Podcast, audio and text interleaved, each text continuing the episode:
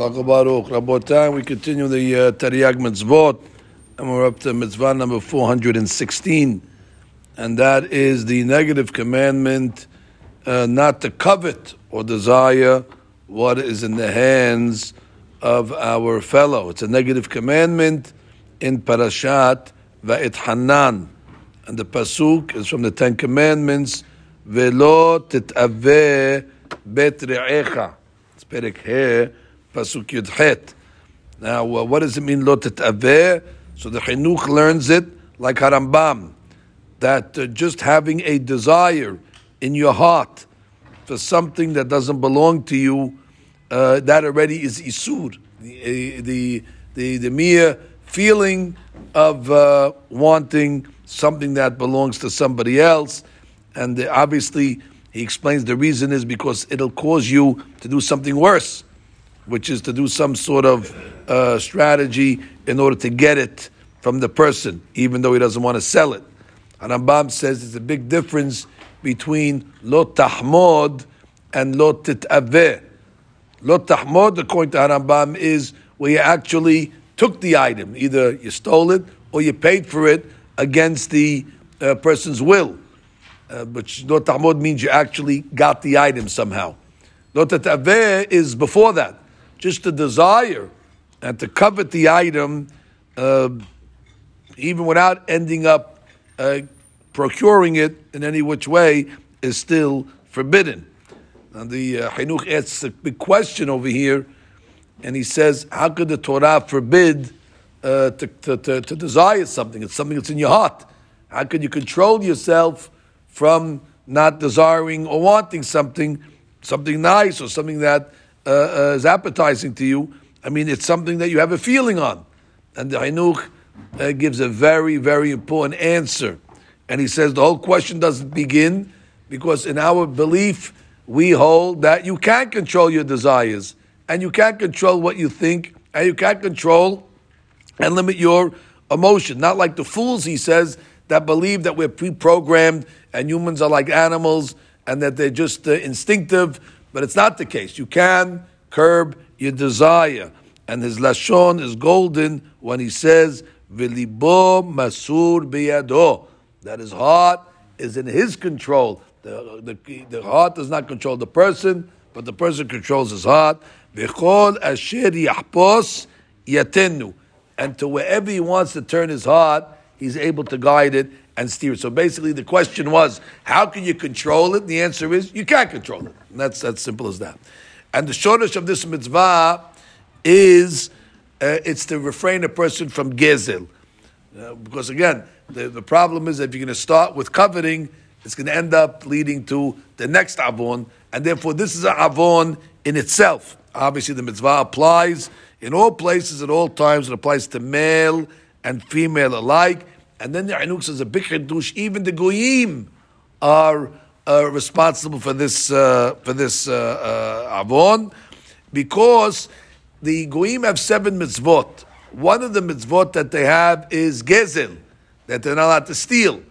Now he tells us a rule over here that although there's only seven, but the seven have offshoots. It's not just seven things that are forbidden for them. For example, arayot, immorality. There's a whole list of forbidden relationships that the Goyim are responsible for. So therefore, in Gezel, this would be an offshoot that you're not allowed to bring yourself to a behavior that will lead to Gezel. Now, it's true, it's not one of the uh, seven per se, Therefore, if they covet, they're not going to be hayab bita for it like they would be in Gezel. Uh, and he says, where we are, we, we, are not, we're not hayab bita, but we are held as a separate avon on lo titaveh. It's not part of Gezel for us. It's part of a separate avon. And he says, because Borei Olam uh, gave us more opportunities to do mitzvot and refrain from averot, because uh, it's a zechut, the more mitzvot we have, as the Rav writes, Every time you do mitzvah, you koneh praklit. You acquire a advocate. And every time you refrain from an avirah, you create an advocate. So Borel wanted to give us more benefits by making things more uh, uh, uh, uh mitzvah uh, a category and more forbidden in order that we can uh, get more zikuyot. Like it says in the Bihananya, that's zakot in Israel. God wanted to give us more opportunities for zechuyot leficha chirba lahem Torah mitzvot. Whereas the goyim they have seven, and the seven have offshoots, but they're not directly commanded like we are. Somebody that is transgressing this uh, avon, and again, this is something that he does in his mind to desire something that belongs to somebody else, has transgressed this. There is no malkut on lo titaveh. It is clearly a lav she'en bo ma'aseh. Aval onsho gadol. His punishment is great. And then the Rav reminds us of a uh, famous story in the Navi, Uchma'aseh Ahav v'navot. Like the story of Ahav. Ahav was the king. And uh, he was a Jewish king. But he transgressed Lo Titaveh. He saw a property next door to him, and it was already owned by Navot, another Jew, and the king coveted the property. Well, already he was in contempt of Lo Titaveh at that point, but it didn't end at Lo Titaveh. Ended up leading to bringing Navot to court on false charges, and therefore it led to uh, false testimony and uh, lying and uh, swearing on Hashem's name falsely, and then it ended up leading to the killing of Navot. So it led to murder, and then it led to stealing his property. So Lo Titaveh is a slippery slope. It doesn't end at Lo Titaveh. And we explained once that the Ten Commandments actually could be learned uh, vertically, which means going down, but they could also be learned horizontally. We talked about horizontal law, and if you follow horizontal law, uh, you'll see that you'll have uh, next to uh, um, uh, lo or, lo uh, titaveh, which is on, uh, on, on one side. What do you have on the other side?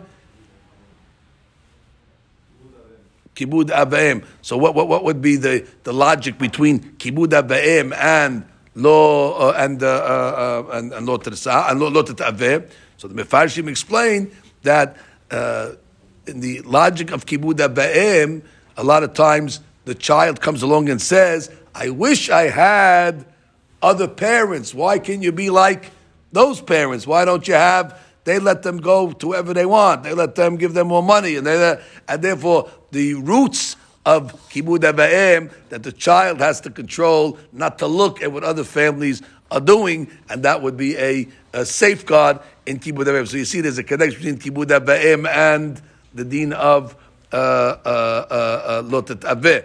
In any event, these are things that only Hashem knows. Nobody can convict somebody else for what they're thinking, but Yodea Ta'alumot is well aware of what the thoughts are, and therefore a person has to keep his eyes to himself and not to be uh, too, uh, uh, uh, uh you know, curious.